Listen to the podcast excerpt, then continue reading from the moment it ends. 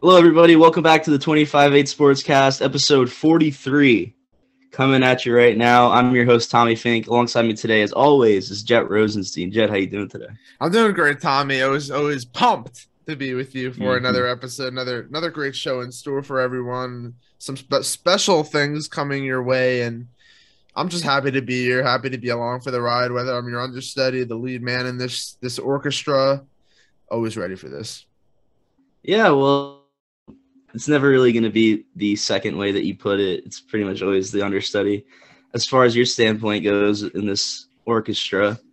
But Jett, got a lot in store today. We're going to break down the home run derby bracket as the home run derby happens like 22 hours from now.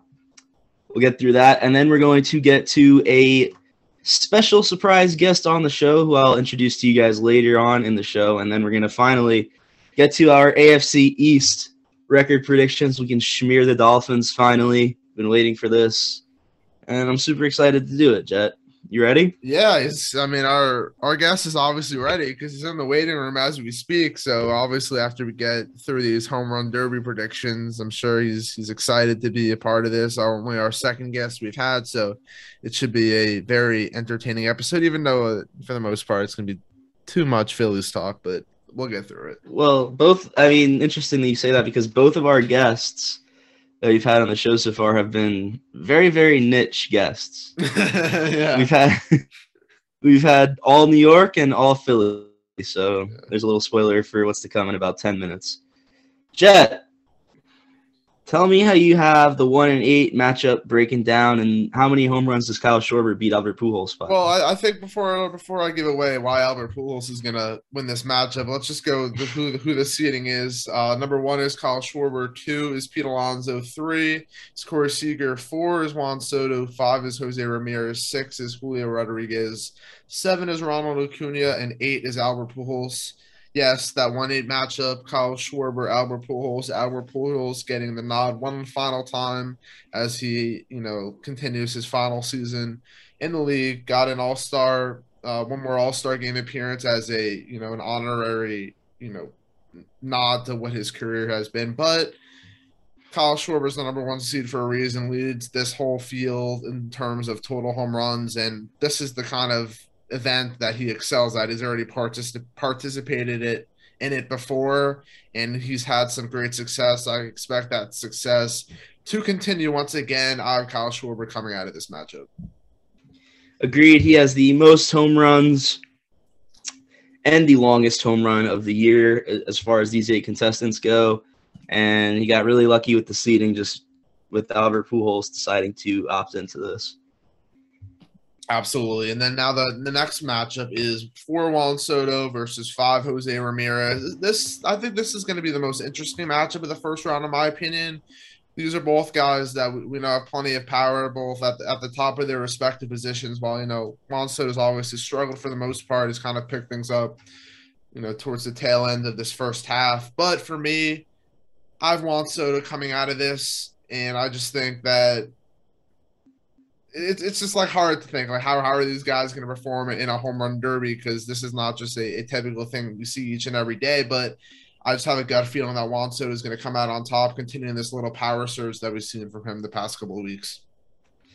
Yeah i'm gonna i'm gonna flip flip with you there. I'm gonna take jose ramirez in this one honestly off of nothing else but just a, a gut feeling. I think he's gonna i think he's just gonna be able to find more more like down the line home runs, super short home runs.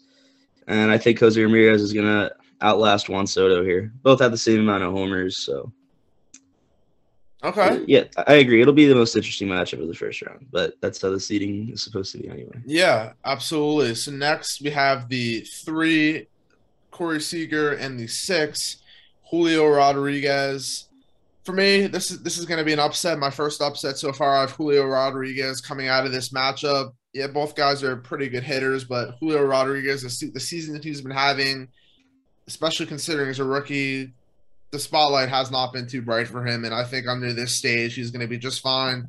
He's already been practicing the home run derby in, in practice. And according to in according to a Mariners source, he hit 37 home runs in a four minute span, which is you know er, already good as is. What, what he'll do under the pressure, I'm sure he will definitely be just fine. So while Corey Seager is definitely going to be putting up a good fight, I, I, like Julio in this matchup. I agree. I don't I don't see Corey Seager as, as really your, your typical prolific power hitter.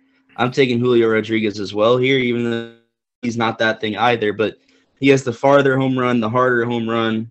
Obviously, Jett came with a little bit more stats and analysis for the home run derby than I did. I didn't know we were really analyzing it, but I'm taking Julio out of this 3 6 matchup. Yeah, I mean, I always bring in each and every segment. Doesn't matter the level of importance. I like to make sure we, we get to each and every topic thoroughly, so we can appease all aspects of our great following. Which we you know we we support everyone that gives this show a listen each and every time an episode comes out. Final final matchup in this bracket: two Pete Alonso versus seven Ronald Acuna. Obviously, Pete Alonso's coming off of back to back home run derby championships, and he's looking to make it three in a row I mean, obviously the most experience among any of the guys in this, and he's had the most success out of any of the guys in this. So while Ronald Acuna is a, a great player and is gonna, you know, he's gonna have a, a great round, I think Pete Alonso should have no problem coming out of this matchup. I wouldn't say no problem because I, I think he definitely got screwed with how the seating worked out. Honestly, True. I think Acuna I, I think Acuna could be considered a tougher out than anyone above him besides Alonso and Schwarber. I think this is going to be an interesting matchup. I'm still going to take Pete just until he gives me a reason not to take Pete, um, or until he faces Kyle Schwarber. So I'm taking Pete Alonso here in the two seven. Okay, so now for me, I have the one Kyle Schwarber going against the four Juan Soto in round number two. For me, I don't think this matchup is going to be relatively close either. I, I think Juan Soto has the potential to kind of break through and, and upset the number one seed Kyle Schwarber, but Kyle Schwarber, he's a prolific power hitter and he, he should be able to advance to the final round. So I would have Ramirez and, and Schwarber, right? Yep. Schwarber, next round, next. That's, okay. That's all you need to um, know. Yeah, so uh, the next the next matchup that Tommy and I both have the same pair. Number two, Pete Alonso versus number six, Julio Rodriguez. For me, I think this is where Pete Alonso's end his run ends. I think Julio Rodriguez has the ability to upset Pete Alonso here. Like I mentioned before, young ascending player. Yeah, Pete Alonso has all the experience in this game, but you can only be on the highest of highs for so long. Julio Rodriguez finds a way to upset the back-to-back champion. Pete Alonso moves to the finals to face Kyle Schwarber. It's what the people want to see. It's what. Yeah, I think so. I mean, unless you're a fan of another yeah, team in the National Kyle League Schwarber, East. Kyle Schwarber honestly has a cakewalk to the finals, which is he does. He really does, and I, I, I have no problem with that. So, I have Schwarber Alonso. You have Schwarber, Julio Rodriguez. So it looks like we both have Schwarber winning it. Well, You see, I, I I knew you were gonna go Schwarber, and not to say this is the sole reason why I'm picking Julio Rodriguez, but I'm going purely off of instinct because there's only so many stats you can look at as far as you know who, who to pick on the home run derby. Not not many underlying metrics to base things off here, so I'm just gonna go with the gut here. Not something I do often, something I should probably do more often. So I'm taking Julio Rodriguez to upset the number one seed Kyle Schwarber. Where even is the home run derby this year? Los Angeles. Dodgers? Dodgers, Dodgers. Okay. Yeah, I mean, Schwarber loves hitting in the heat. So he's used to that cold weather. Uh, Pete at this point in the derby, I think fatigue will start to set in for him a little bit. Uh, give me Kyle Schwarber to take down Pete Alonso in year 2022 T-Mobile Home Run Derby presented by ESPN. Thank you for throwing that spot. That's actually it's actually the T-Mobile Home Run Derby. We got to. Uh, I said T-Mobile Home Run Derby presented by ESPN. Oh, I, didn't, I didn't hear the beginning part. I was yeah my, on my phone because half of the words you said I just don't really want to hear. But uh, understood. Yeah, understood. Um, yeah. So Julio Rodriguez for me, and Kyle Schwarber for uh Tommy. Almost said someone else on a different podcast. I don't know what I was thinking there, but uh, give me a um I mean, I know this is uh, going to be a rough estimate, but how many home runs do you think Kyle Schwarber will hit in the final round? Well, it's four minutes, right? I, I'm not usually interested in the home run derby. Yeah, I mean, I honestly myself, I don't know what the uh the, the time. I think Julio Rodriguez was just just trying out that four four minute um four minute time slot just to get it get And you get like a 30 second break, right? Yeah you get you get a 30 you get a 30 second break and basically how it works is the first and second round of the derby will have three minutes on the clock and then the final round lasts for two minutes every competitor is awarded 30 seconds of bonus time following each round and a hitter can earn an additional 30 seconds if they hit one home run that is at least 475 feet during that regulation period That's honestly the stupidest thing I've ever heard. Why is it start at three minutes, but you get 30 seconds every round for free? You know uh, that's that's a question we'll have to ask rob when he comes on the show I, I i don't i don't have the answer for that but you know it's just so idiotic. just- Whoever's like making the graphics go on live television probably hates him. It's just an extra 30 seconds they need to add for no reason. true do you have a number or no Oh, oh yeah. So what? Two and a half minutes Yeah. and plus it could 30 be- seconds for yeah. what? for a 475 foot home run. Pete Alonso last year hit 23 home runs in the final round. Um, in three minutes? Yeah. Wow. Final round, I'm gonna go 19, and that'll be enough to win it. Cause Yeah, I'm gonna go 21 for Julio Rodriguez. and how many are you going for Kyle? 14. Four. Yep. I don't. What are we I- playing? Football? Multiples I- of seven I only? think- I don't think he has the stamina to uh or the endurance to get through to get through this contest. You keep saying that you don't want to talk football so early in, in the summer, yet 21-14 is your final score of the home run derby. It is, yeah. yep, that is correct. And let's I mean we might as well just stay on brand with, with this baseball talk for the most part. Uh coming up shortly. All right, Jett, let's transition here into a little bit more baseball. A man who needs no introduction, but I'll give one to him anyway. This is Alex McCrystal, all thing Philly sports fan, best known as Philly sports sufferer on Twitter. Alex McCrystal, how are you doing today? Doing well. Uh, now you finally have a face to the, the guy complaining about Philly sports on Twitter, twenty four Exactly. in all caps all the time. exactly. I know a lot of your followers have been have been wanting a face reveal for some time now. Oh, I hope they haven't. well, maybe it was just me. Maybe I was the only one that's that's been needing this face reveal. Yeah, a sentence I've never said is um, I'm more than the pretty face. So that's Yeah. never that's never never something I've said. Yeah, well, uh, people tell me I have a face fit for radio, but you, my friend, you have a face fit for high def television. Oh yeah. All right, Um, so let's break this down. What we're going to do here, I just told you he he is a all things Philly sports fan. So I'm going to kind of ask him just some Philly sports questions in general, a few rapid fire ones towards the end of it, and Jett as a Philly sports hater is going to kind of add some two cents in there whenever he feels like it. I, I'm not I, gonna- wouldn't say I'm a hater. There, there's other sports cities out there that I hate a lot more. New York, Dallas. I mean, the, to name of you. But All right. But okay, okay. Can we, can we, can we, if you're gonna prey on someone's downfall, would you would it be Philly sports? no, no, no. It, it, It- it it'd be be, New York. It would be New York. I mean, I, I can't say I like Philly fans in general, like especially the one I work with every day. But um, you know, I, I, I can tolerate them. And I hope I hope I can tolerate you. I know I just met you five minutes ago, but you seem like a cool kid. So Yeah. You know, it, it's kind of it's kind of actually a it's kind of a revelation being told that we're tolerable. I mean, uh, in, It it's a lot worse usual. Well, I mean, it's a smaller is. sample size. Like, I haven't talked to any of the people that jump on traffic lights or any of that stuff. but, um, you know, for, for the what do you mean? We I've- talk all the time. Didn't know that. That's something I'm learning now. Does Tommy but- not count? Does Tommy not count anymore?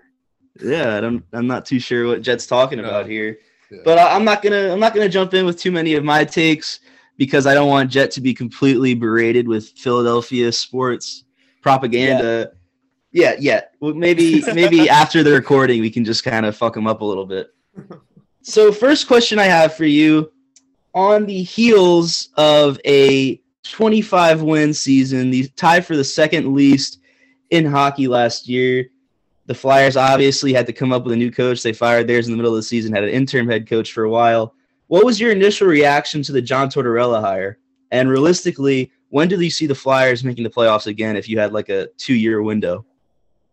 Well, if I'm gonna if I'm gonna put a visual to the Torts hire is like putting a band-aid over a stitch that uh, over a wound that requires 50 stitches. That's what it is. okay.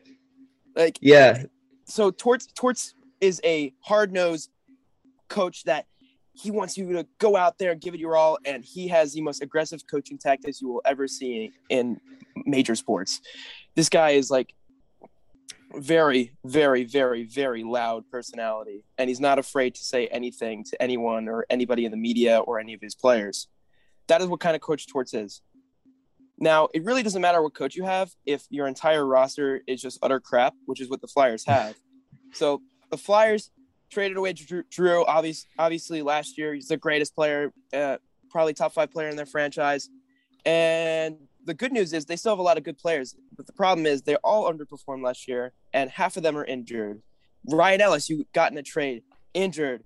Coots signed to an eight-year extension, injured. Joel Farabee, this guy's elite, electric goal scorer, injured. Cam York, injured. Uh, who's the other guy? Wade Allison, injured. Everyone's been injured, long-term injuries, like not not not small ones.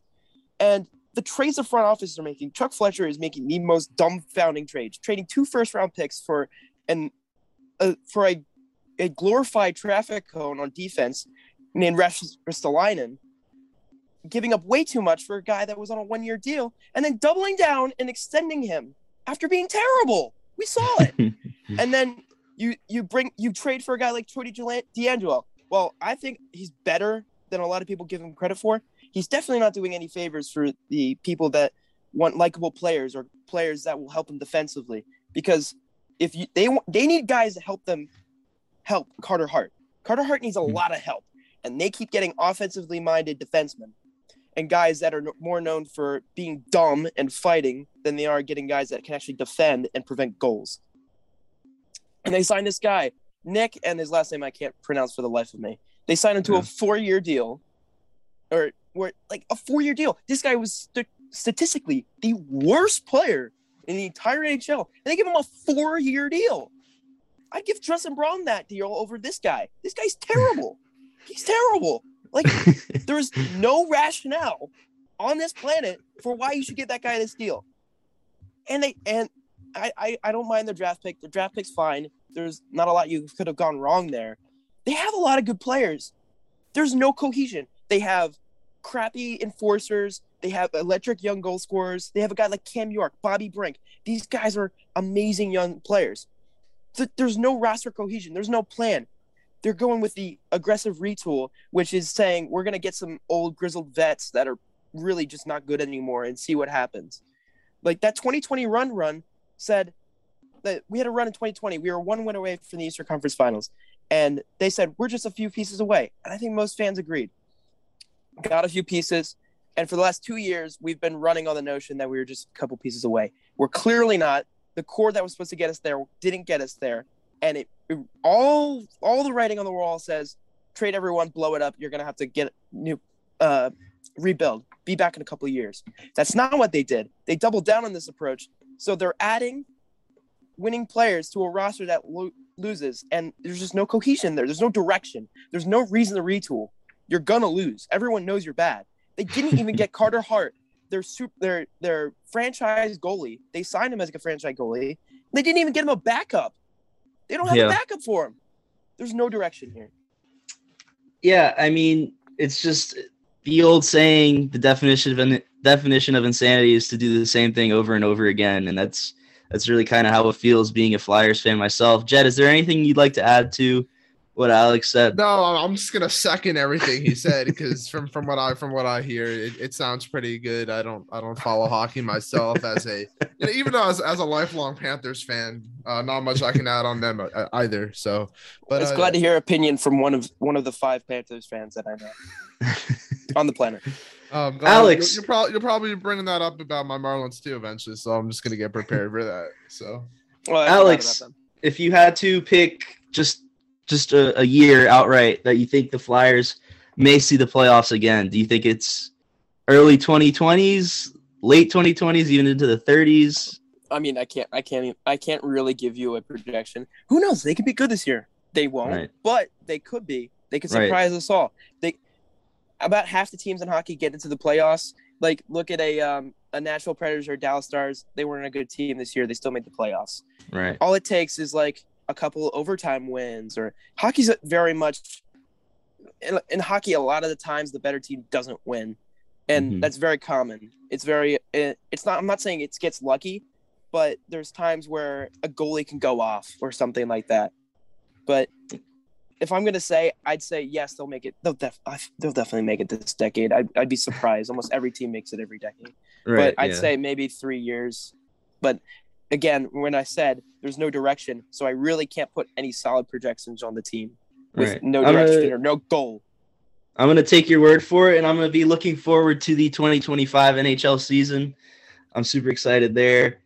Let's Yeah. transition into football, something a little bit more Jett and eye speed.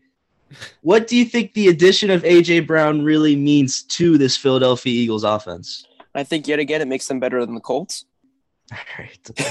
Listen, this is uh the word yet again. I don't even see as true. First of all, but I- I'm going to allow you to continue to speak.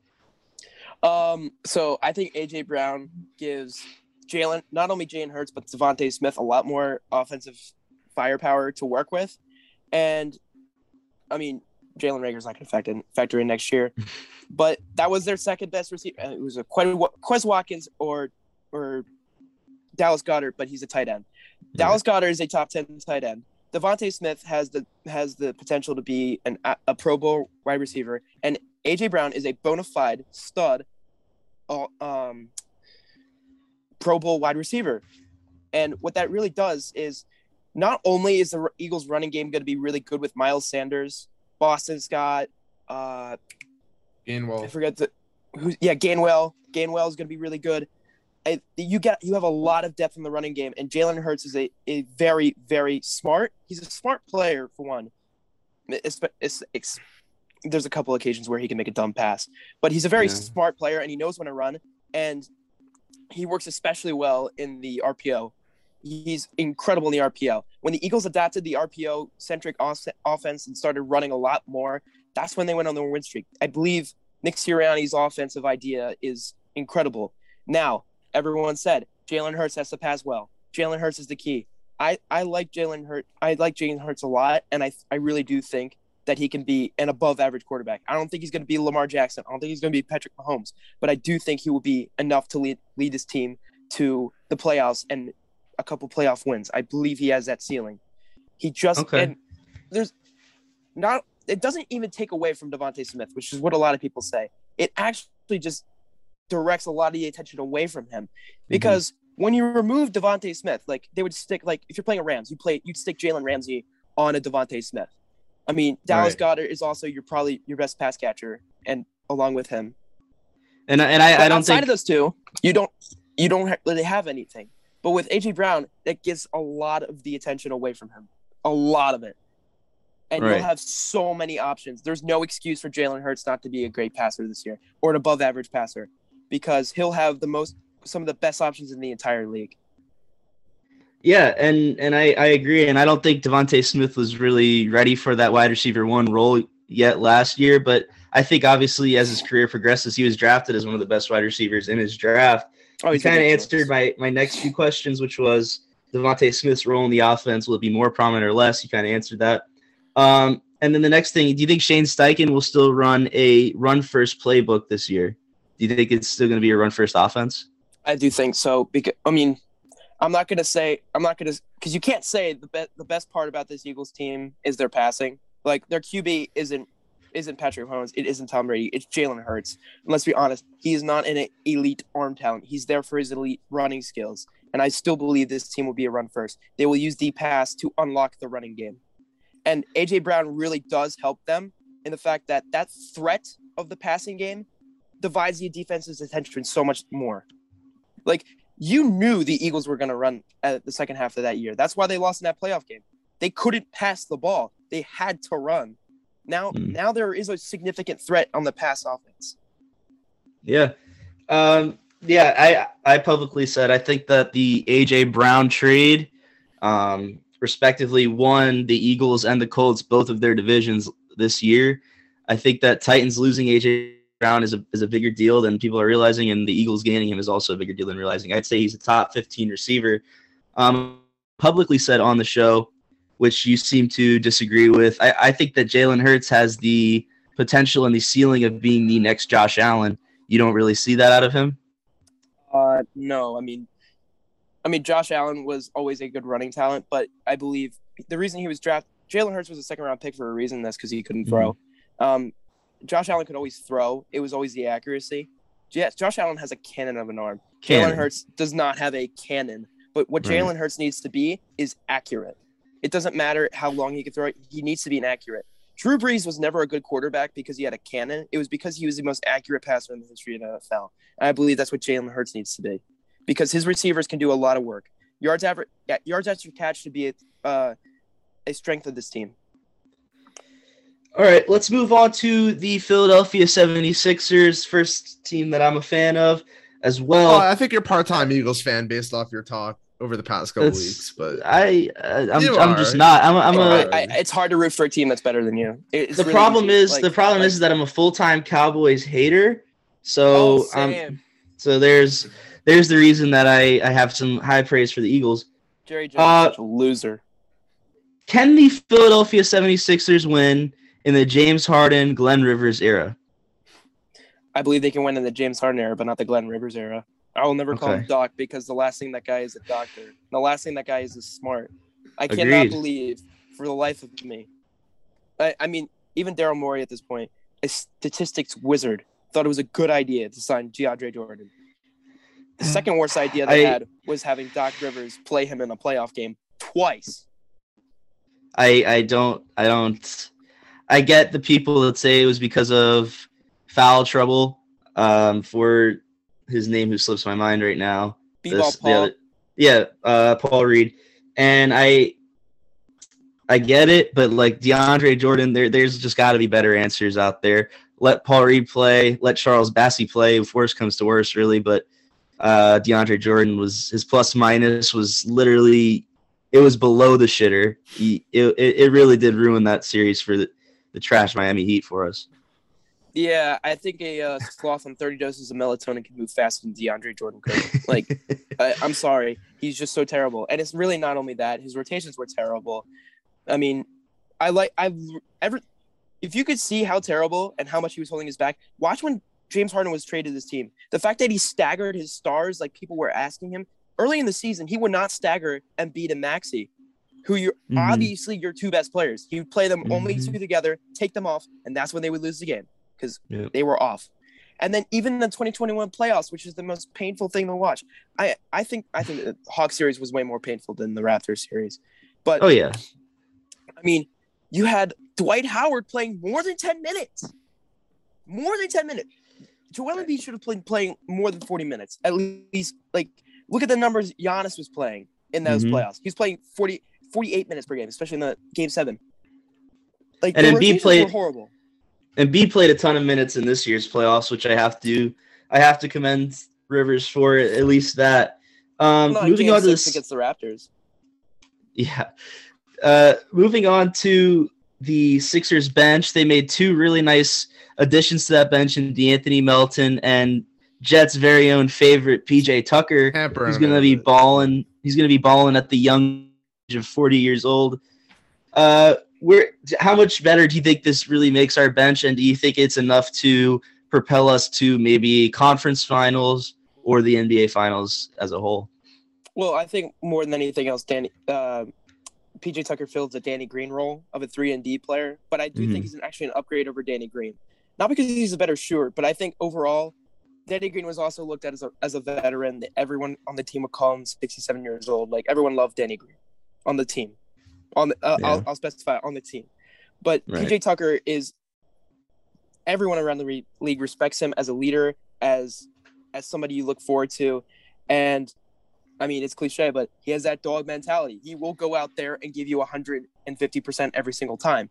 And he fills that 3 and D role where I think he's an upgrade over Danny Green is on defense. I mean, just watch that Bucks net series. Mhm. He he he's a foot shorter than Kevin Durant, and he put him in a body bag the entire series. like Kevin Durant was in hell when PJ Tucker was stuck on him. Not Giannis, not anyone. No, PJ Tucker completely shut down Kevin Durant, especially in that game seven. Like that's this guy. That guy single-handedly won in that series. The Bucks never sniffed close to a championship without PJ Tucker. I mean, Uh, yeah. obviously Giannis, but like that guy plays such a crucial role, and that's who the Sixers have been lacking. The only way they would win games is off the backs of ridiculous performance of their superstars without Mhm. any help from their other roles. Like So, well, I was I was under the possible impression that we see Thybulle just continue to start and Danny Green's role. You don't think that? No, I don't think he will. I mean, Okay. I, I, I don't want Tease starting as well. Tease, at the end of the Yeah. day, he's a role player. He's there to play defense. Mm-hmm. He cannot shoot for the life of him. I mean, at No. least he tries. I'll give him the fact that he tries and he's very athletic. But if he's given too many minutes, he will be exposed on offense. And you Mm-hmm. cannot start a game, let alone a playoff game, playing five on four on offense. That's how bad Yeah. he was.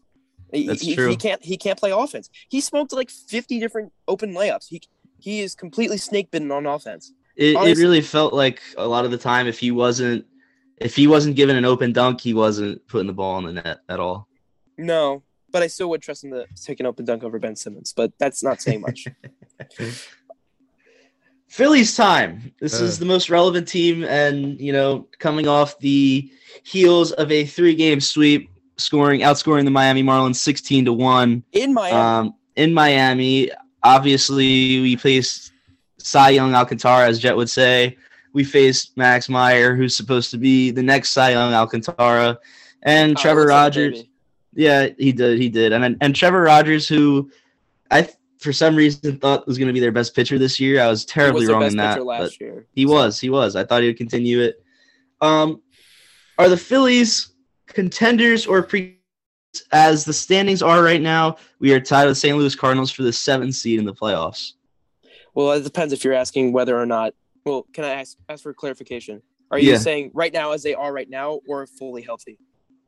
Um, just as as the course of the season goes. So not if not not assuming everyone comes back right now, but not assuming no one ever comes back. So like as Segura comes back when he's supposed to, as Harper comes back when he's supposed to.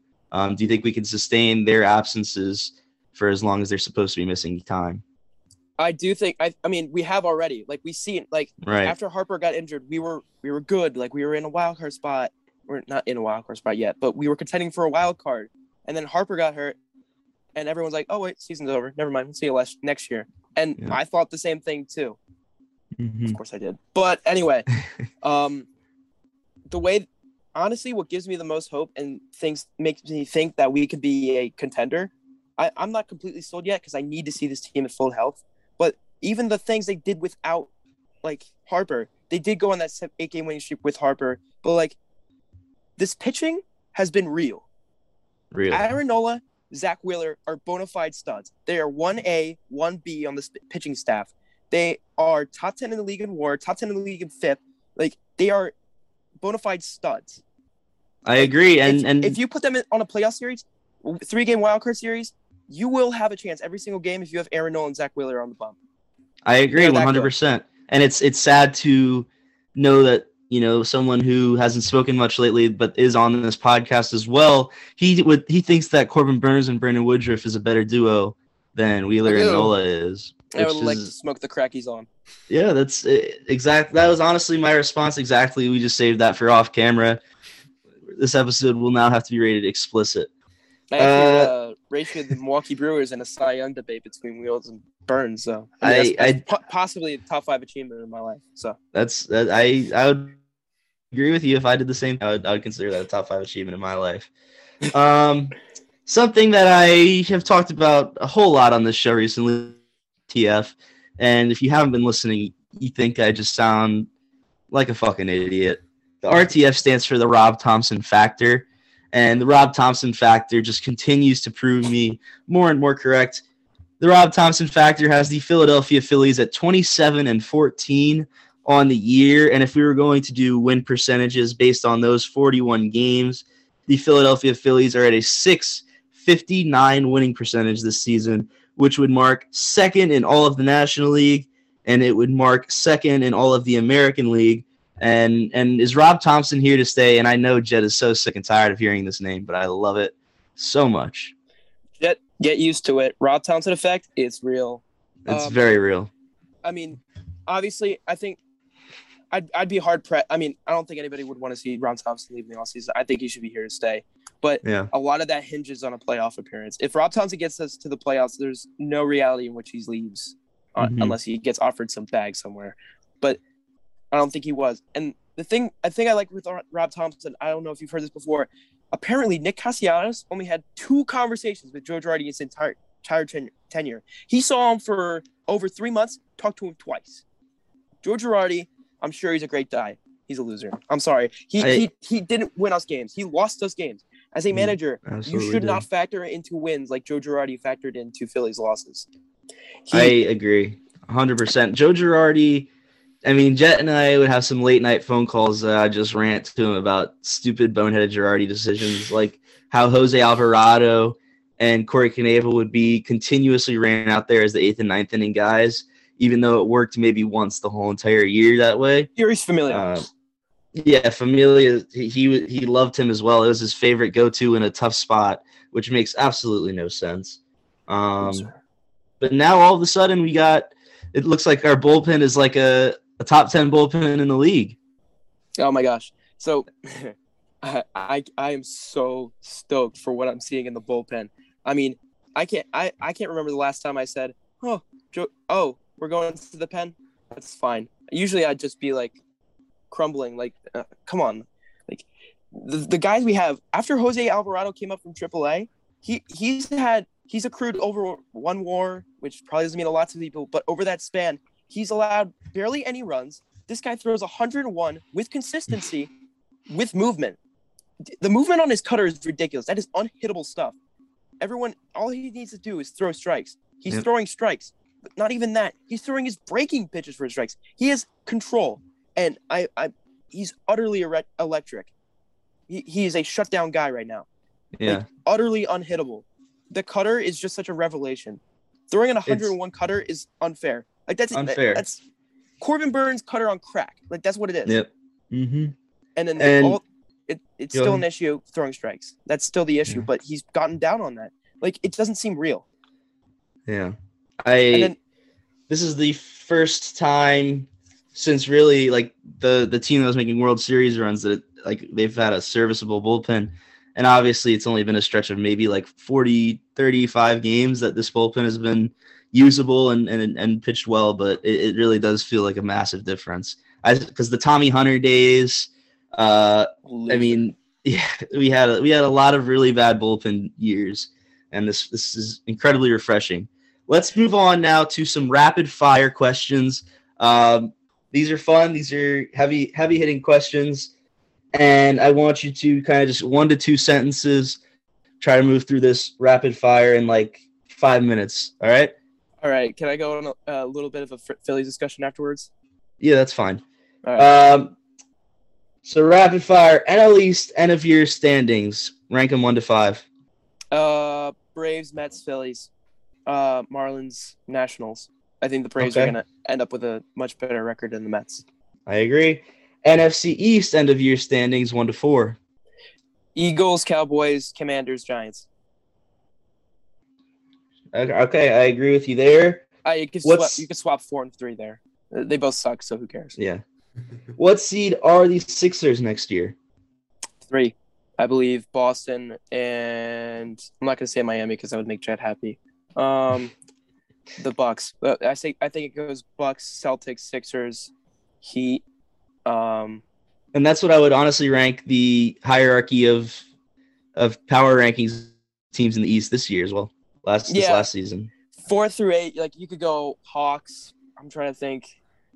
Knicks are gonna suck always. Um, I, there's a lot of good teams. Raptors, I believe, probably gonna be in that six, seven, eight air, um, range. I think the yeah, the, I think do, I do think the Hawks are gonna be pretty good next year. Um, it relies on Dejounte Murray and carrying the defense, but I think they're gonna be pretty good. Cavaliers Um, are getting a little bit more experience. Right, they need some shorter guys, but I think they're Yeah. good. Um, I like I like their ceiling a lot. I think Evan Mobley needs to learn how to dribble a basketball, but that, other than that, I think it's great. Um, I think there's one other team that's good. I believe. Um, a team with a high ceiling. I'd say. Bulls. I mean, uh, yeah, the Bulls probably make the playoffs again too. I think they're probably in the play-in. Okay. Flyers. Let's see the Flyers this year. They're gonna suck. Uh, like fifth, like twenty wins minimum. okay. Uh, no, not minimum, max. Maximum.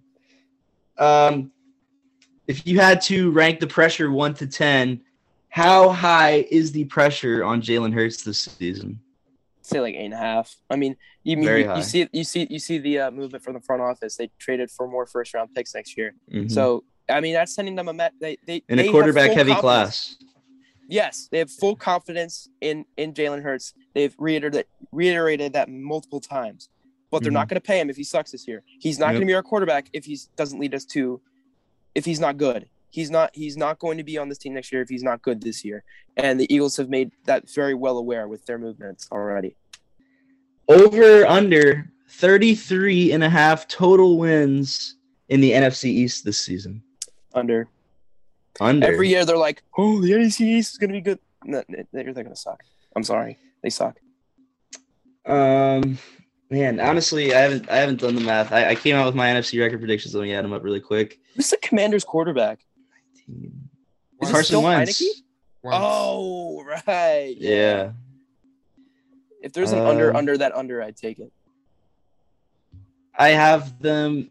I have them winning 33 games exactly this season, and I I didn't even know that when I asked that when I made that question up. I'd say the Eagles can get 11, especially with their schedule. The Dallas Cowboys, eight or nine, but I don't think they're going to be as good as they are last year because they lost all their players because they don't know how to manage manage a roster or a payroll.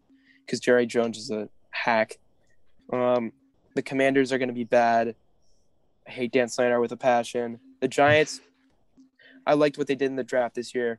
Daniel Jones is still their quarterback, so they're still going to suck. Mm-hmm. All right, that's it for rapid fire. Go ahead and, and hit us quickly with your Phillies rant. All right, Andrew Bellatti's slider. I'm in love with it. His K rate is ridiculous. This guy strikes out batters with with ease. The Phillies have needed a strikeout guy for ages. Mm-hmm. I mean, this guy's awesome. Corey Knebel, that pitch to Nolan Arenado, that curveball, that big balls curveball that Yeah. he threw in the ninth inning, utter chills. Man, look at the movement on that. If he's if he's able, he's been better as of late. If he's able to throw it for strikes, watch out, man. I still don't think he should be our closer. Um, Yeah, Seranthony he- Dominguez. He just gets himself into trouble. He comes. He becomes a one pitch pitcher at times. Uh, Knebel, I'm speaking of. Brad Hand. I mean, are we Yeah. are we sure Josh Hader is the best left-handed reliever in the league? I mean, we have Brad Hand right here. Like, are we kidding? Are, what are we doing? Let's grow up. Great Josh take. Hader, yeah, Josh Hader. Like, well, let's be serious. Brad Hand's right there. Three-time All-Star Brad Hand, might I add. This And, and Brad Hand's never gotten into trouble with his Twitter account either. Oh, never at all. No, do not look at that guy's Instagram likes. By the way, I'm sure All he's very well beloved among uh, the Phillies faithful, just as loved as JT Realmuto is for his incredible comments that invigorate the community. Um, and can I also say why? Like the reason why the Phillies are winning is because you have these unsung guys, these unsung trains. Nick Nelson, Garrett Stubbs. They were mm-hmm. in very small, small deals in in the offseason. You got them for virtually nothing, which is what they've been lacking. That's what the Braves do. That's what the Dodgers do. Like these small Camargo. small deals. Camargo, you signed him right before mm-hmm. the deadline, and the entire comment section of that signing was who. So this Yeah, guy's been that's- awesome. And Yeah. Darick Hall, like when's the last time we had a guy that came up and just did his job? We have a Rhys real, Hoskins. That's yeah, Really, that's. I mean, that's that's, really it. five years ago. This guy came up, is doing his job, and he's doing it damn well. He's won us Yep. like three games. The game in St. Yes. Louis, the other game in St. Louis. Um, He had a homer in the awesome. Marlins series, but the games weren't really close. So Yeah, we, as I like to say, we are hall witnesses. So this guy's been awesome. Matt Vierling, like unsung guys. Mickey Moniak sucks, but like I, I, I think they should trade him. I, I don't think he has a future here. But that's beside No. the point. You're having the Yairo Muñozes of the world. The Garrett Stubbs hitting an absolute tape measure shot of the lefty lefty to win us a game in which uh, we lose 11 out of 10 times last year. yep. Like these are things that we never do. Just make winning plays at the right time. The plays Bryson Stott made at the end of that Cardinals game. Just Yes. smart plays. We are not a good defense. We won't be a good defense. But I believe the things we are doing, we are making the right plays at the right time. And we have guys that, unsung guys, but that's what good teams do. They find these guys, they trade for these guys, they sign these guys, they come up and they help you win immediately, which is what we've been lacking. Like I have Yeah. total trust in the front office. They're drafting the last four last four pick first round picks have been awesome. Alec Bohm came up here, was awesome. Bryson Stott, he's been raking as of late. Mick Abel, Painter, Griff McGarry, Ben Brown. Like, you have all these guys. We have a brighter future than we did, and we're winning more. Yeah. It, it looks up right now. Obviously, a lot of things can go awry, but watch out. Like if we, I mean, getting rid of getting rid of Klentak was a a massive boost to the and firing the the guy that had the literal name fail in his name. Like this is yeah, amazing. Yeah, MacPhail. Um, and then we're not even fully healthy. Like we're winning without this, and we have like one of the easiest schedules. I mean, it's always we have an easy schedule, but this team just feels different. We don't sweep the Marlins in Miami. We just don't do that. No, we don't. We don't We have really our 2 don't. best hitters. We don't have our two best hitters. And Nick Mhm. Castellanos is yet to get hot. I mean, Castellanos has been ass. He's been ass. But I mean, I- I, I, he can, he can, he's got us. He's riding a six hitting hitting, streak now. yeah, he- he goes one for four every game, and he hits 250. So Oh, it's incredible. This guy, this guy lives up to his average. It's incredible. he does. He does. Every game he gets one hit, and it's usually a meaningless one, but it counts. If we can keep this pace up and keep hitting bad pitching like we are, and, and beat up on bad teams, which we have been doing, in the right, the last three games. we haven't played the national. We haven't played the Cubs. We haven't played the Pirates. We haven't played the Reds. Thank Like- you. Thank like- you. I was telling Jett. Jett said, "Oh yeah, how many of those RTF wins were against the Cubs, Pirates, and Reds? We haven't Congra- played them yet, buddy."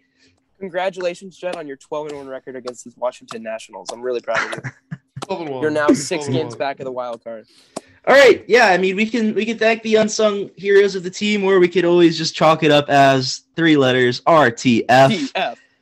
Yep, this is uh, it's been very fun. Alex McCrystal, Philly Sports Sufferer, everybody. Thank you very much. Thank you, Alex. Thank you for having me on. I'd love to come back uh, soon. Thank you. Yeah, having me. absolutely. Thank you very It's been a much. Yeah. Thank you to Alex for coming on doing that segment with us, Jett. And now it is time for our AFC East record predictions. Super excited to get this one out. Obviously, we're going to hear the Dolphins coming up here pretty shortly, right after we mentioned the Jets. It's coming in fourth. The Dolphins will probably be in third for both of us. Jett, talking time in here in this episode.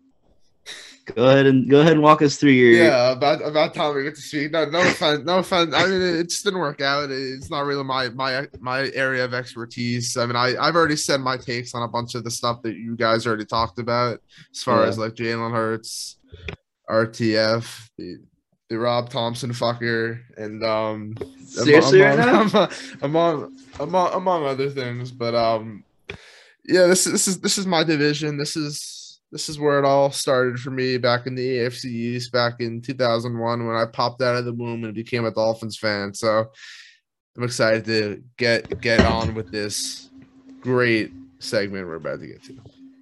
Uh, yeah, I could tell just by our conversation off in between last segment and this one how excited you were to get to this. All right. Starting it off with the New York Jets, no surprise here. They have not been super super relevant since Mark Sanchez infamous butt fumble, but his team is on the up and up Jett, and I'll tell you for a number of reasons back to back good drafts by this team, I think. Um, I think a good young quarterback who's going to take a step up this year. People dismiss a lot of quarterbacks after a bad rookie season, but they for somehow they, they forget about Eli Manning's rookie season and Philip Rivers and Drew Brees and Peyton Manning and Kurt Warner and all these guys' rookie seasons that we really recognize as all time greats. It's just I don't know. I think it's maybe the social media aspect of sports nowadays. But so obviously Zach Wilson, I, I'm, I'm a little high on just basically you can tell how I'm talking. And he's also been in the media recently for piping his mother's friend. So Zach Wilson, he's gonna just add two or three wins to the Jets total from that. Anyways, I have this team going five and twelve this year, one and five in the division. I have them beating the Patriots in Week Eight as their first win. I have them going zero and seven prior to that. Um, I have them beating the Bears in week 12, the Lions in week 15, the Jags in week 16, and they will win three straight from week 15 to 17, beating the Seattle Seahawks on the road as well before losing to the Dolphins on the road in week 18. Yeah, for me, I also have the Jets going five and twelve. I, I think that there there's a case to be made where they can, you know, potentially get seven or eight wins, but that all lies with how Zach Wilson's going to play. Because I mean, this team was four and thirteen a year ago, and you know, in order for them to make you know monumental strides, it all starts at the quarterback position. But as far as the team around him, there's a lot of great pieces to work with. Breece Hall, Elijah Moore, Garrett Wilson, all up and coming guys that are really going to make their presence known, I think, especially this season. And then, you know, the defense is getting there as well. Sauce Gardner, who was the, one of their first round draft picks in this draft. And obviously, Quinnen Williams was a top pick a couple of years ago along with a bunch of other guys. So for me, I, I, think the Jets finished five and 12, four and eight in the AFC, two and four in the East, with their wins coming against the Browns in week two on the road. Their win at home against the Dolphins in week five, a win versus the Bears in week 12, and a and a win against the Jaguars in week 17. The, the, the Jets will, will slowly get back into contention, I believe. I think However, if Zach Wilson doesn't pan out as I think we both expect, then it's going to kind of revert back to the Jets of old, I think. Yeah. The Patriots for me are coming in third. Looking at this record prediction, it just it feels so low just because they had a good season, all things considered, last year before getting absolutely obliterated um, later on in the wild. but I just I don't see anything on this roster that excites me, with the exception of like their secondary and Matt Judon. Really, they have a they have Mac Jones who was praised beyond like beyond my comprehension last year just because he was the winningest rookie quarterback. Um, a running back room that is it's deep, but like the the number one guy in that running back room isn't. He's too many heads. He's very touchdown dependent. Uh, DeVante Parker, Jakobi Meyers, Kendrick Bourne, Nelson Agholor, super super weak wide receiver room, and then a guy who accounted for a ton of their points last year is Hunter Henry, who had a ton of touchdowns last year, and he's turning 28 this off season. So like he's injuries are going to be looming. He's getting older, especially for a very high contact position because you're if you're not getting hit over the middle, you're blocking for the runner or for the quarterback every single play. Uh, that position ages quickly, and I already mentioned the defensive guys that that excite me. But other than that, there's nothing on this team. I, I don't see a lot. I think this team is also going five and twelve this year, Jett. Wow. And it, it sounds it sounds so off to say to a team that you know, they just split the Bills, but really they barely beat the Bills because of some weird weather conditions. They didn't beat anyone good last year, and I don't think they're going to beat anyone good this year. They just they have a tougher schedule, and like I said, they're they're getting older, um, especially their secondary, who's you know headed by McCourty, Butler, Jalen Mills, but I haven't beaten the Lions, Browns, and Bears weeks five through seven the Jets coming off the bye and the Dolphins in week 17, and, and that's it for them. Yeah, I, I think this team's going to fall off a little bit, but I think what where you have them going is way too extreme. I mean, obviously, this is not what you're saying, but it's kind of what you're saying is that Mac Jones and Zach Wilson are potentially the same quarterback. And I think Mac Jones is a little bit better. And I think with just that alone, he's going to be able to lead this Patriots team to a few more wins. I could I could really easily argue the opposite to be honest with you. I, am I'm, I'm higher this year on Wilson than I am on Mac Jones. Yeah, it's more a matter for me that Mac Jones, obviously, you know, given that the system that he was in doesn't doesn't need to throw the ball as much as someone like Zach Wilson. But Mac Jones made some really good plays last year. Zach Wilson struggled at times, and obviously, I mean, I think I think we both can agree that whether it's Davis Mills or Mac Jones, I think Mac Jones was the best quarterback in this class, you know, in year one. Yeah, for sure. Yeah. In year one, uh, I, will give it to him 100%. But he also had the best coach, the best supporting cast, the best offensive line. Yeah. so And on he and so the same. forth. He still has the same coach. Obviously, no more Josh McDaniels, but it's it's very hard to count, uh, not count a Bill Belichick led team, even though the, when they're drafting guys like Cole Strange in, in the early rounds and should be going later on. But nevertheless, I mean, the Patriots know how to to win football games, and I I, I don't expect them to have a ten win season again this year, but I have them going seven and 10, 6 and six in the AFC two and four in the East with their wins coming at the Steelers on the road in week two, versus the Lions in week five, at the Browns in week six, versus the Jets in week 11, at the Raiders in week 15, versus the Bengals in week 16, and versus the Dolphins in week 17. So, yeah, this team's probably going to miss the playoffs. But if we see you know another step forward from Mac Jones, maybe this team can get back to the playoffs. Obviously, there's there's more questions even just besides the offense, the defense. When when when you're losing some some key names as they did with losing Stephon Gilmore early in the middle of the season a year ago, and then um um JC JC Jackson as well. It, it's really going to be hard to make up for the loss of those guys, even despite them having some some good names still to work with. But I, I do have the Patriots finishing a third in this division, What was the record again? Did you say seven and ten. seven and ten? Okay, Yeah. both have them taking pretty big steps back. Yeah. In second place in this division, I have the Miami Dolphins, Wow. and I have them. I'm going to tell you now. I have them going nine and eight. Ton of weapons. Chase Edmonds, Raheem, Raheem Mostert, Sony Michel, Myles Gaskin to round out a, for for some reason, massive running back core of, of names that you actually know. Tyreek Hill, Jaylen Waddle, Cedric Wilson, three gate receivers. Mike Gesicki, one of the better um, receiving tight ends in the league. And, you know, obviously we talk about the addition of Terron Armstead and with what little addition he will add to to his blind side. Oh wait, it's not his blind side, so he's getting overpaid by the Dolphins, but it's all right. Um, with, with whatever push he makes forward in this offensive line, I think Connor Williams, another addition that they made, kind of draws it away from them because he was the most penalized offensive lineman and player in all of football last year.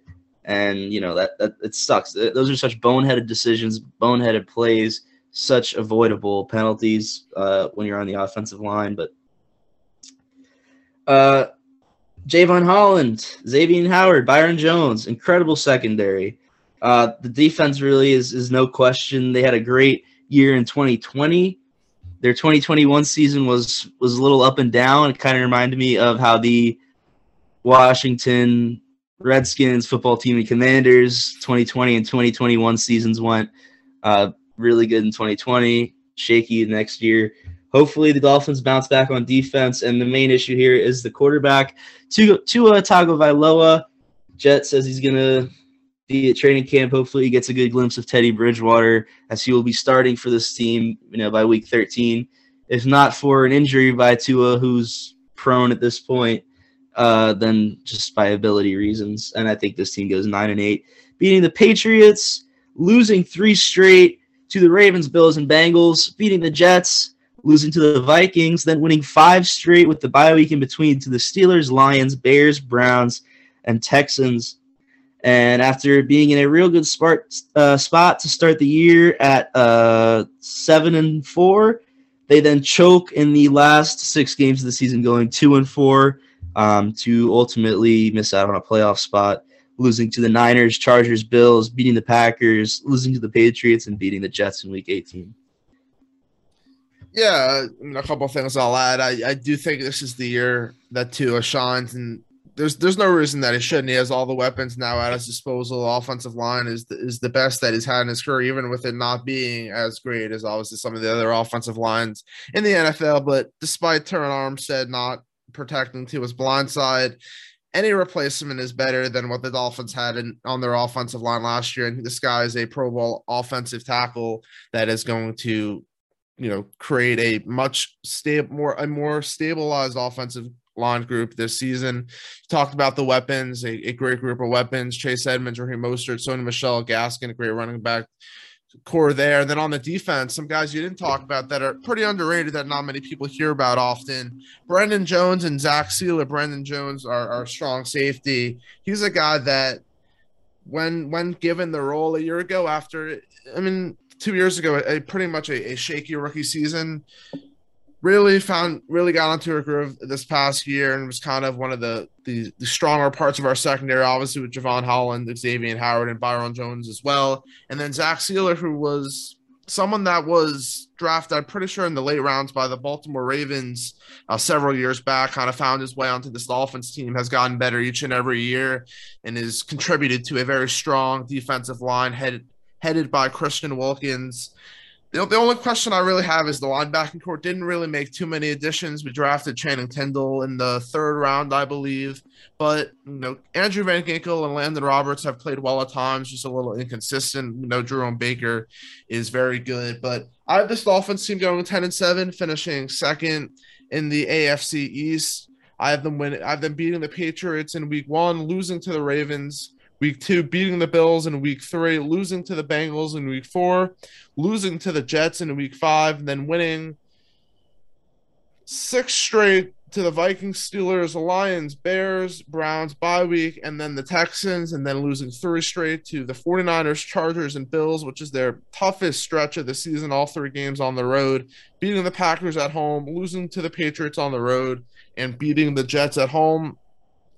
I mean, we'll have to see how the rest of the AFC pans out after I, you know, get all my divisions done and see if they they crack a spot on the playoffs. I think ten and seven could be good enough, but it is a very competitive conference, so we will have to see if this record will hold up. I, I do think, however, they they could potentially get one of those three games on the road. It's just going to be a very tough challenge, and it's all going to come down to what kind of quarterback play we're seeing from Tua at that point in the season. Yeah, two things I want to mention. First of all, I'm going to throw in a, a comment that'll make you likely comment something about it being an interesting nugget. Jevon Holland, he did comments on one of my TikToks back in the day. I don't remember. I don't know if you remember me sending that yeah. to you, but that, that was very cool. Uh, and the next thing I wanted to comment, we had the same exact same exact thing, same record predictions. Um, I just had the Vikings beating you guys in week six, I think it was. But week yeah, week six, correct? Yeah, week six. So, so that's interesting. We're, we're pretty much on the same page, and it makes sense because I'm higher on the Vikings this year than you are, even though you're slowly starting to turn to the dark purple side. Well, Winning part, well, the, you're, you're part Vikings, part Eagles, part Colts. So uh, I'm I'm full I'm full Colts. I don't know. Uh, I don't know. It's it's I don't know. I'm beginning to get worried. But here's my football passions: Colts fan, Cowboys hater, underdog lover. So I, I root for any underdog so long as it doesn't affect the Colts. I, I will say I if, if I did root for any pick, team playing the Cowboys. Yeah, I, I, will say if I did have to pick a team, it would be the Detroit Lions, as you can tell on, on how I'm pretty pretty high in them this year. So mm-hmm. yeah. Underdogs are exciting, Jett. Absolutely. So who do you got at uh, first in this division? If you could take a wild guess, who are you gonna guess? Um, Bills, right? Yeah. The Baltimore Colts. Baltimore Colts. Okay. Buffalo Bills are coming in first in this division. Their first six games of the year are tough. Really tough, honestly. I have them splitting these games. I really could even go as far as seeing them like I could see them going anywhere from one and five to five and one. Uh, these are a lot of swing games. I have them losing to the Rams week one on the road, beating the Titans and Dolphins in weeks two and three, losing to the Ravens on the road, beating the Steelers at home, and losing to the Chiefs on the road before going to a very early bye week in week seven. And that's when they become the team that everyone is expecting to be. They knock, they rack off nine straight wins to the Packers, Jets, Vikings, Browns, Lions, Patriots, Jets, Dolphins, Bears, for losing to the Bengals in week 17, a game that really doesn't mean much, and beating the Patriots in week 18, going 13 and 4 um, with a four game lead on second place in this division and sweeping the division this year, barring a potential um, snow flurry, whatever the hell you want to call that one game from last year against the Patriots. I am, I am predicting a snow game week 13 for the Bills and Patriots. While I have the Bills losing to the Patriots in week 13. not, not that I'm any uh, meteorologist, but I am just gonna make a uh, way too early prediction there as I try and set my sights on what the weather is going to be like during that portion of the NFL season. 13 and 4 for the Buffalo Bills, first in the AFC East, three game lead over the Dolphins. Yeah, I mean it's it's pretty similar to what I have as far as the early season and the late season part schedule for this Bills team. I just think it's very going to be very hard for the Bills to be able to, you know, knock out nine straight wins if I if I'm correct on where you had them going. But yeah, for me, this is how I see it going. Win at the Rams, win versus the Titans, loss at Dolphins, loss at Ravens, win versus Steelers, loss at Chiefs, bye week, win versus the Jets, win win versus the Packers, win at the Jets, win versus the Vikings, win versus the Browns, win at the Lions, loss at the Patriots, and then wins versus Jets, Dolphins, Bears, Bengals, Patriots. I mean, we know what this team is capable of. They they even added more reinforcements in the offseason with Von Miller, drafted James Cook, signed OJ OJ Howard. We'll see you know, what kind of impact those guys will have. But this team, I mean, obviously they're one of the main Super Bowl favorites this year, and, and rightfully so. They both sides of the ball have great players to work with this season, and I think it, I, I mean I think we both wouldn't be surprised if they're the one seed in this conference. I'd be very surprised. We're just gonna have to do AFC South next. Um, just a, a, quick little snippet there for you guys to look forward to for my AFC South record predictions. Jett, we both have Bills, Dolphins, Patriots, and Jets. Now, make no mistake about this. I have the Dolphins as being an average team and Patriots and Jets being very below average. It's a lot of it has to do with schedule. The Dolphins are way ahead of a potential nine and eight NFC team. Same thing as the Patriots and Jets are well, I think, above a bottom tier NFC team. I just think that it, I mean they get screwed in their conference. I mean they have to play the AFC North this year, who's not easy. Uh, they also end up playing the what? AFC, the AFC North. Yeah, the AFC North, which is not an easy division either. So it's it's it's just it's tough scheduling. It sucks that the AFC is so stacked when the NFC is run by Jerry Jones and him thinking that Mike McCarthy is a good guy to sit down, have a drink with, and, and coach a football team.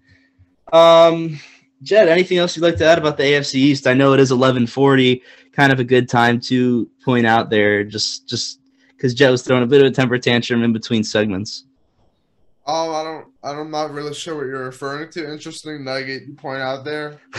Um, no, I mean it's it's going to be an exciting season for the Dolphins. I think I'll get my money's worth as a first time season ticket holder. So, um, it's going to mm. be uh going to be very interesting to see you know how this how this team transpires considering all the expectations now that are now set on this team, considering with the big moves that were made in the all season. So we'll have to wait and see on um, how the Dolphins fare in the playoffs this year. Jett, as I look up sports word of the day because I'm tired of Merriam-Webster. Um, stopping it here. Man, oh man, what a what a great word. Sports word of the day is guard. G A U R D.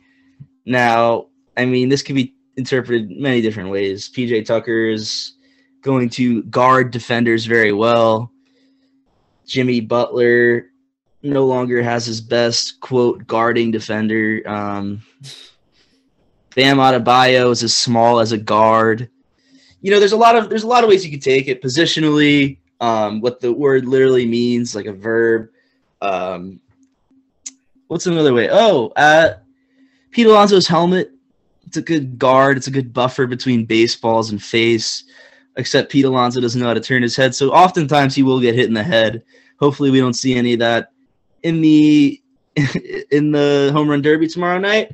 Kyle Schwarber does have the RTF pitching to him, so Kyle Schwarber really? is expect- I know, but it would be amazing. Uh, Kyle Schwarber, if if RTF was pitching, would be expected to hit 45 homers per round. Unfortunately, that's not what we're looking at right now. Word of the day is, is a struggling segment right now on this show, and, and in large part, I'm going to blame Merriam-Webster, Oxford, um, any any dictionary you really no, want to come up with. But uh, so right now I'm on a typical, website called typical, Enchanted Learning. Typical, typical. No, listen, uh, I'm on a, a website called EnchantedLearning.com, sports vocabulary word list. I mean, this is this is where these dictionaries have me right now. So I'm when life gives me lemons, I'm gonna make some fucking sour ass lemonade, but I'm gonna do it anyway. So, you know, stay tuned to hear why the Colts are going 14 and three and having that one seed in the AFC. Oh god, What's what's wrong, Jett? that's just crazy. I mean, I I know you think I'm biased, but I guess you're just just another level of bias as far as um favor favor favoritism towards your team. I mean, actually though, I mean we've seen it already with the Vikings and Eagles. So I mean, I guess the Colts thing should just everyone should just see that coming. So Yeah, and make no mistake about it, I am not a Vikings or an Eagles fan, but you know, like I I said, mean, any no, team. but the thing is, is there's a lot of um, a lot of I know there's a lot of purple on the other side of that camera. So Listen, here's the thing you have to it how it realize.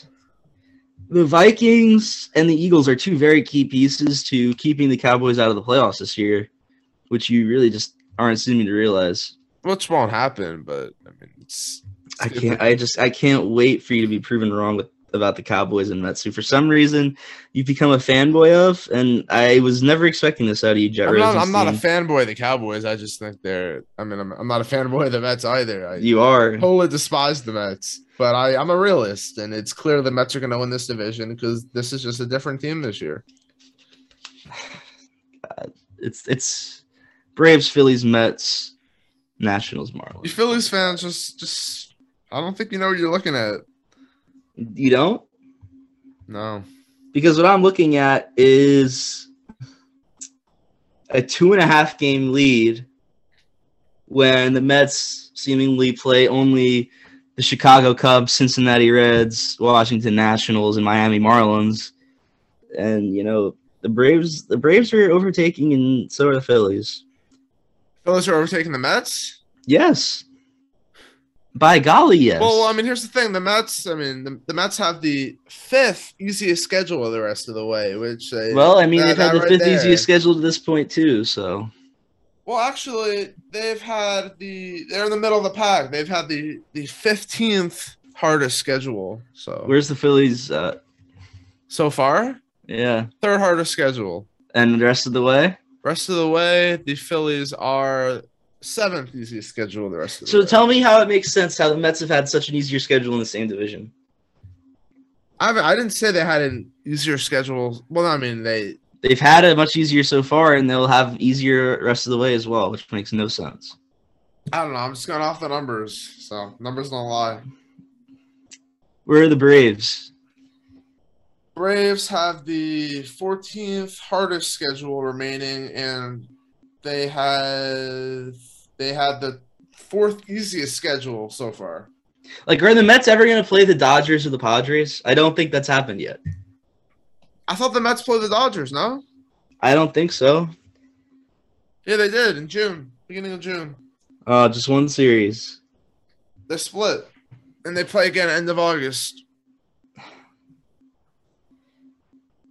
I, Mets and. Padres. Mets and Padres play the right after the All Star break.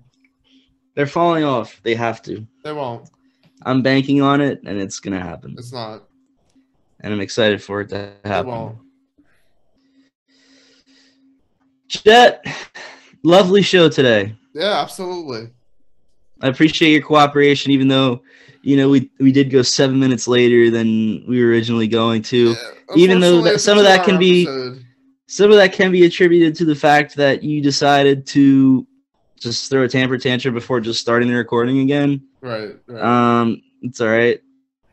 I know that as soon as I talk to some of the higher ups in the Rosenstein Manor, they'll get you back under control, uh-huh. and I'm excited for it. Jett, anything else you'd like to add before we get out of here? No, uh, once again, I want to thank um, Alex McCrystal.